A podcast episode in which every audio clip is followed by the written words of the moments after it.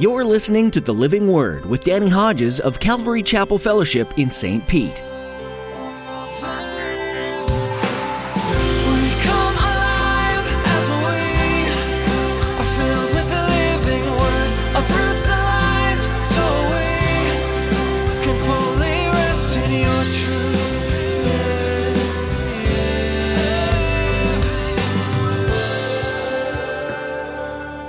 Rejoice in sufferings, Romans 5, because we know that suffering produces perseverance, perseverance, character. And I read, and I'll read one more time from Mark Batterson's book, Whisper. You can get through just about anything if there is a light at the end of the tunnel. And for a follower of Jesus Christ, there always is. But here's my caution don't be so focused in getting out of difficult circumstances that you don't get anything out of them. Sometimes the circumstances we're trying to change are the very circumstances God is using to change us. Suffering is a necessary part of life in this fallen world. People are often lumped into two groups when it comes to trials those that fight and those that run away at the first sight of adversity. As Pastor Danny will challenge us in today's message, we can't always run and hide when we confront hardship. It's a part of our race as Christ followers.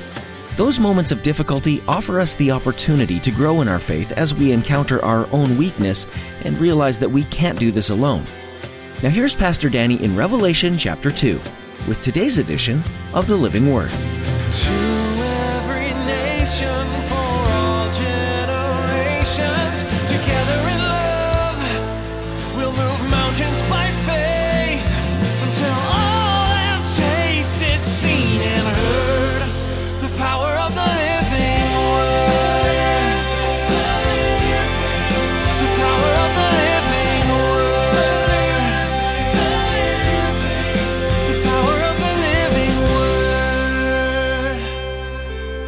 Revelation chapter 2. John the Apostle has been banished by the Emperor Domitian to the island of Patmos. It was the Alcatraz of the ancient world. Alcatraz in San Francisco Bay was for years America's most secure prison, surrounded by a bay, shark infested bay. We sent our most notorious prisoners there. That's where John has been banished, and as he is on the island of Patmos, he receives what we know as the book of the Revelation. The majority of the book deals with things yet future. But chapters two and three are seven letters to seven chosen churches. And the messages from Jesus to these churches are messages for the church until Jesus comes. We've landed on the second letter, the letter to the church of Smyrna. And we've done two parts to that message. And uh, the bad thing for you is I go home and I study more. And I've discovered that from this one church, we could spend weeks on messages from this one church. I made a choice today.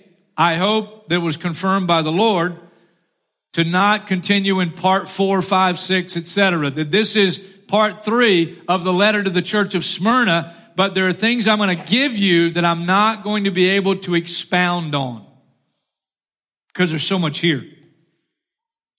Verse 8, Revelation 2 to the angel of the church in Smyrna, write, These are the words of him who is the first and the last, who died and came to life again. I know your afflictions and your poverty, yet you are rich. I know the slander of those who say they are Jews and are not, but are a synagogue of Satan. They don't believe in Jesus as Messiah. Do not be afraid of what you are about to suffer. I tell you, the devil will put some of you in prison to test you, and you'll suffer persecution for 10 days. Be faithful, even to the point of death, and I will give you the crown of life. He who has an ear, let him hear what the Spirit says to the churches. He who overcomes will not be hurt at all by the second death. The second death we'll read about at the end of the book of Revelation. It's the final judgment, and all whose names are not found written in the Lamb's book of life are cast into the lake of fire. The lake of fire is the second death. The only way to escape the second death is to be born again in this life once. The thing missing in the letter to the church of Smyrna is rebuke. There's no rebuke for this church. It's the suffering church. Not just the suffering church, the suffering church that persevered through suffering even to the point of dying for their faith in Jesus Christ. Some of them. To be a Christian in Smyrna had great cost. And the level of their commitment was revealed by their degree and their willingness to the degree of suffering, even to some of them die for their faith. Now, there's so much here. What we've already covered, what we've already covered, let me just remind us. Uh, and it's called the positive side of suffering. That's the title. This is part three, the positive side of suffering. We're not talking about suffering for stupidity. All of us know how to suffer for stupidity. We're talking about suffering in the will of God. This is suffering in the will of God. And what are the what are the advantages? What's the positive side of suffering the will of God? Well, one we looked at, it proves you're genuine. First Peter chapter one. Though you've had to suffer in all kinds of trials, these have come so that your faith may be proved genuine. It proves you're the real deal. That you persevere through insult or whatever because of your faith in Jesus Christ. You're the real deal. And you show that by your willingness to suffer. Second, it keeps us from being half-hearted, lukewarm. Most stinging message to uh, any of the seven churches is the church of Laodicea. That's the comfortable church. That's the lukewarm church. Peter writes and he says in 1 Peter 4, he who has suffered in his body in the will of God is done with sin. Doesn't mean you're perfect. It just means that you have counted the cost, you put your life on the line, and now you're no longer half-hearted. So it proves your faith, keeps you from being lukewarm. Another advantage or positive side of suffering in the will of God, you grow. You grow. It's necessary. Suffering is necessary for spiritual growth. We rejoice in sufferings, Romans 5, because we know that suffering produces perseverance, perseverance, character. And I read, and I'll read one more time from Mark Batterson's book, Whisper. You can get through just about anything if there is a light at the end of the tunnel. And for a follower of Jesus Christ, there always is. But here's my caution. Don't be so focused in getting out of difficult circumstances that you don't get anything out of them. Sometimes the circumstances we're trying to change are the very circumstances God is using to change us. So that's the three we've covered. And now the rest that I've discovered, there are a total of 11. You ready to skip lunch? No, number four. It comes from one of those verses that if you memorize, you memorize it and it gives you those warm, fuzzy feelings every time you recite it. It's Philippians chapter 1, verse 29. Here it is. For it's been granted to you, Christian, on behalf of Christ, not only to believe in him, but also to suffer for him Imagine Christmas and your most beloved person in all the world. Maybe it's your spouse, maybe it's a child, uh, maybe it's your mom or dad, and you open the box and it's nicely wrapped, and you open the box and it's a box of suffering. Why in the world would you give me this? Because I love you. It's been granted to you on behalf of Christ, not only to believe in Him, but to suffer for Him. Acts 5, the apostles are threatened by the Supreme Court, then they are beaten for their public proclamation that Jesus is the Messiah. And it says they left after being beaten, rejoicing because they had been counted worthy to suffer for the name. Peter would write and he would say, if you suffer, shouldn't be as a meddler or as a thief or as any other kind of criminal, but if you suffer as a Christian, don't be ashamed, but praise God that you bear that name. It's a privilege. You counted worthy from heaven's perspective. Number five, you find this one also in Philippians, Philippians chapter 3 and verse 10. And here's what Paul the apostle writes there. I want to know Christ and the power of his resurrection. That's the miraculous but he doesn't stop there. And the fellowship of sharing in his sufferings. People that avoid suffering for Christ's sake and, try to, you know, get by as easy as they can, you know, and they choose what they're going to sacrifice and what they're not going to sacrifice, they never grow really close to Christ. Some of my most memorable times, it always comes to my mind every time, every time I, I go through that verse and this point, I think about the years I spent on mission trips in Russia with my wife not there in January and it is stupid cold. The food was terrible. I'm from Florida and I'm in stupid cold and I didn't want to be there, humanly speaking. But some of my sweetest times with the Lord were thousands of miles away without my wife and without my family. And those were some of the sweetest times. And it makes the reunion when you come back a lot better too. And you love Florida a lot more. It's a means of fellowship with Christ. Number six. You find this one in 2 Corinthians chapter 1, two verses, verses 8 and 9. Paul here writes, We don't want you to be uninformed, brothers, about the hardships we suffered in the province of Asia. We were under great pressure, far beyond our ability to endure, beyond human ability to endure so that we despaired even of life. Indeed, in our hearts, we felt the sentence of death. They thought they were going to die.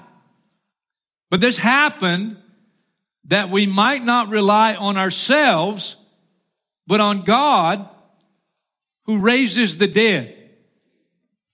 To go through something that humanly you have exhausted every bit of your strength and you have no more strength left and you think you're going to die, and then you come out the other end and you realize, not only am I not dead, but God did something beyond my human ability. It increases our dependence on the Lord. Let's move on to number seven. Also in Second Corinthians chapter 12 and verse 7. Again, Paul's writing to keep me from becoming conceited. Pause there for a minute. Saul of Tarsus, who became the apostle Paul, Saul of Tarsus was extremely conceited. He didn't know it, but he was. He was a Pharisee. He was a Pharisee of Pharisees. He had attained religious achievement uh, far beyond his peers. And he was proud of it.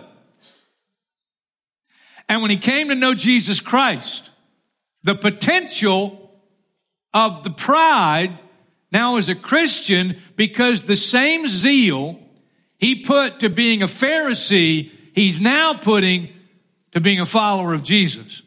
Nothing held back. And because God knew the human heart, he knew the potential that the apostle Paul would have to become conceited as a Christian like he was as a Pharisee. To keep me from becoming conceited because of these surpassingly great revelations. God gave him all kind of revelation and God gave him a tremendous world ministry. There was given me a thorn in my flesh, a messenger of Satan to torment me. I mean, you're talking painful. And isn't, isn't it ironic and mysterious that it's a messenger of Satan? There's debate and still will be till Jesus comes on what Paul's thorn in the flesh was. Some people believe it was a memory of the past and him persecuting Christians. That's not my view. Some people believe that. The, the word suggests it was something literally in his human body that tormented him. It was some kind of physical infirmity. That's my view. And it was from hell, but it was for heaven's purposes. And sometimes when, when other people are getting healed, God doesn't choose to heal you as much as you want him to because that thorn, that pain helps to keep you humble. And then number eight is right in the next couple of verses. Second Corinthians 12 verse 8. Three times I pleaded with the Lord to take it away from me. But he said to me, my grace is sufficient for you, for my power is made perfect in weakness. Therefore, I'll boast all the more gladly about my weaknesses, so that Christ's power may rest on me. That is why, for Christ's sake, I delight in weaknesses, in insults, in hardships, in persecutions, in difficulties, from when I'm weak, then I'm strong. I love what Jim Cymbala says. I love a lot of things Jim Cymbala says. Pastor Jim Cymbala of the Brooklyn Tabernacle said, as soon as you believe you can do it, the Holy Spirit says, okay. Well, when you realize you can't do it, that's when the Holy Spirit can really work. It aids in keeping the power of God upon our lives. That's number eight. It aids in keeping the power of God upon our lives. And then number nine. This one you find in Philippians chapter 1. Philippi and the church at Philippi was probably the Apostle Paul's most beloved congregation. They were the first to support him financially in his worldwide ministry. Paul writes the letter of Philippians while he's a Roman prisoner. And you better know, churches that Paul had planted, Christians that love Paul, are praying for Paul. And you better know one of the things they're praying for is for him to be delivered from his chains and his Roman bondage, imprisonment. And you know Philippi, the church of Philippi, they were really praying. But he writes to the church of Philippi, chapter 1, verse 14. Because of my chains, most of the brothers in the Lord have been encouraged to speak the word of God more courageously and fearlessly, persevering in suffering in the will of God. It sparks courage in other believers. Let me tell you a little Bible story to illustrate the point. Old Testament King Saul head and shoulders above everybody else, good looking. That's why they said, oh, he's the king. He's the one. He wasn't really God's choice, if you know what I mean. It's the one the people said, he's the one. But he's a miserable failure as a king, as good looking as he was. And he was a coward. They're supposed to be fighting the Philistines, being led by their king, but instead he is, he is shaking in his sandals. Nobody's fighting the Philistines. The Israelites are hiding. But his son Jonathan, his son Jonathan was of different character. His son Jonathan, who became kind of like a blood brother with young David, the giant killer. While Israel's army is hiding from the enemy, Jonathan says to his armor bearer, let's go over to that Philistine outpost. Maybe God will deliver them into our hands. It's nothing for the Lord to save by many or by few. In other words, we don't need a whole army as long as we got faith and courage. His armor bearer says, I'm with you, man. Let's go. They go over and here's the sign that Jonathan is asking the Lord to give them. And he tells his armor bearer, we'll go to the outpost and we'll, we'll, we'll let them know we're here. Hey, hey, you Philistines. Hey, look down here. And if they say, if they say, you come up here and we'll teach you a lesson. That'll be God's sign to us that we're to go up and clean their clock. But if they say, you wait until we come down to you, that'll be God's sign that this is not the time to fight. Man, is that crazy? If I was Jonathan, I'd have, I'd have reversed it. Why do you want to climb the cliff up to them? Let them climb down to you. But he reversed it. So they go over, hey, you Philistines. They look down, they see these guys, and the Philistines say, you come up here and we'll teach you a lesson. I can see Jonathan look at his armor bearer. That's the sign. And they start climbing up the cliff. And they get up to the top and they kill 20 Philistines. Two guys, 20 Philistines. I'm like, yeah, baby. You talk about underdog. And after that one encounter, they begin to rout the armies of the Philistines and the the Israelites who are hiding and cowering look at what's happening and all of a sudden they see the enemy starting to retreat because two courageous guys have stepped out. And now the whole army comes out of hiding and God gives a great victory. Listen. Do people in your classroom know that you're a Christian? Now, don't be arrogant about it. Don't show up there tomorrow after this message and stand up on your desk and say, I just wanted you to know all these years I've been a Christian and I've been afraid to tell you. That's stupid. Well, you can make a commitment. And the next time you have an opportunity, the next time you have an open door, you're not beating it down. You never have to beat down doors for the Lord. But the next time there's an open door for you to confess that you are a Christian, who knows what other Christians are just like you and they haven't confessed their faith because they're afraid of the cost of that kind of public commitment. In the workplace, do people know that you are a Christian? And does your work testify that you are a Christian? As you have opportunity, if you'll publicly acknowledge that you are a Christian and that's why you're not going to cheat and that's why you're not going to be deceptive and that's why you're going to do things honest and above board and you're unashamed because your motive is because you're a follower of Jesus Christ. So whether in the classroom, the workplace, the marketplace, the neighborhood, man, if we'll come out of the closet in a day when people are coming out of the closet that shouldn't be coming out of the closet, why are we hiding? Why in the world are we letting them go and, and come out of the closet and then we're, we're, we're afraid and we're ashamed? Come on. Before Ryan shows up, I say, wake up, church. Ah, wake up. Be courageous. Just so you can set your lunch timer, that was number nine. And of 11, here's number 10. If we're willing to suffer, it'll open doors for the gospel. You won't have to ever beat down a door, the doors will just open. Acts 16 records once again Paul the apostle getting arrested, thrown in jail. Silas just happens to be blessed enough to be with him on this occasion, so Silas gets beat too. And here they are beaten and thrown into the inner part of the jail, the most secure and the most uncomfortable. And if you know the story, midnight that night, as they're probably not able to sleep because they're in the stocks and they're in all kinds of pain, they began to sing. And they began to sing worship songs to the Lord. And heaven was so pleased that God shook the foundation of the prison. The prison doors flew open. The chains on the prisoners fell off miraculously.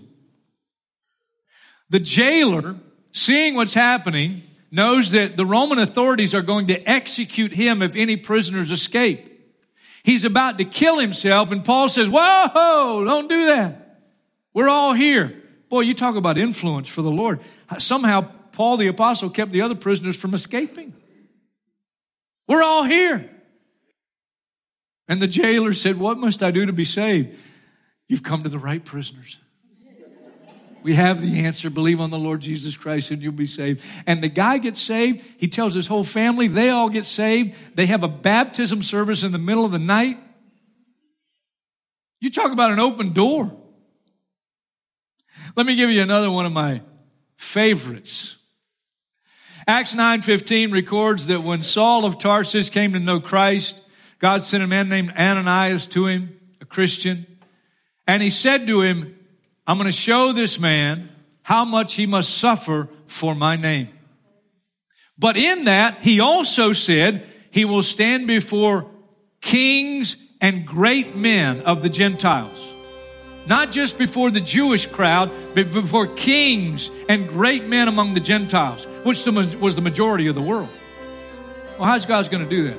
How's God going to open a door?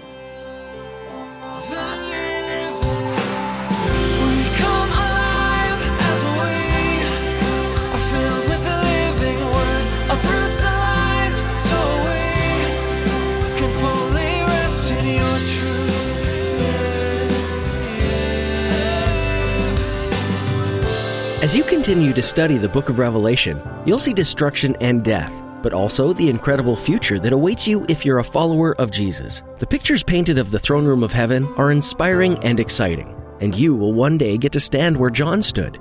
You'll meet the Lamb of God, who took away your sins. You'll rejoice with the angels and spend eternity getting to know your Creator as He always intended, in perfect love. This is something to cling to as you move through the difficulties of life. Knowing that you have a new home waiting in heaven can also be the catalyst to move you to share the good news of grace with others. They can also have a chance to live eternally with Jesus, and they might just be waiting for someone to introduce them. We hope today's message on the Living Word has been a blessing to you.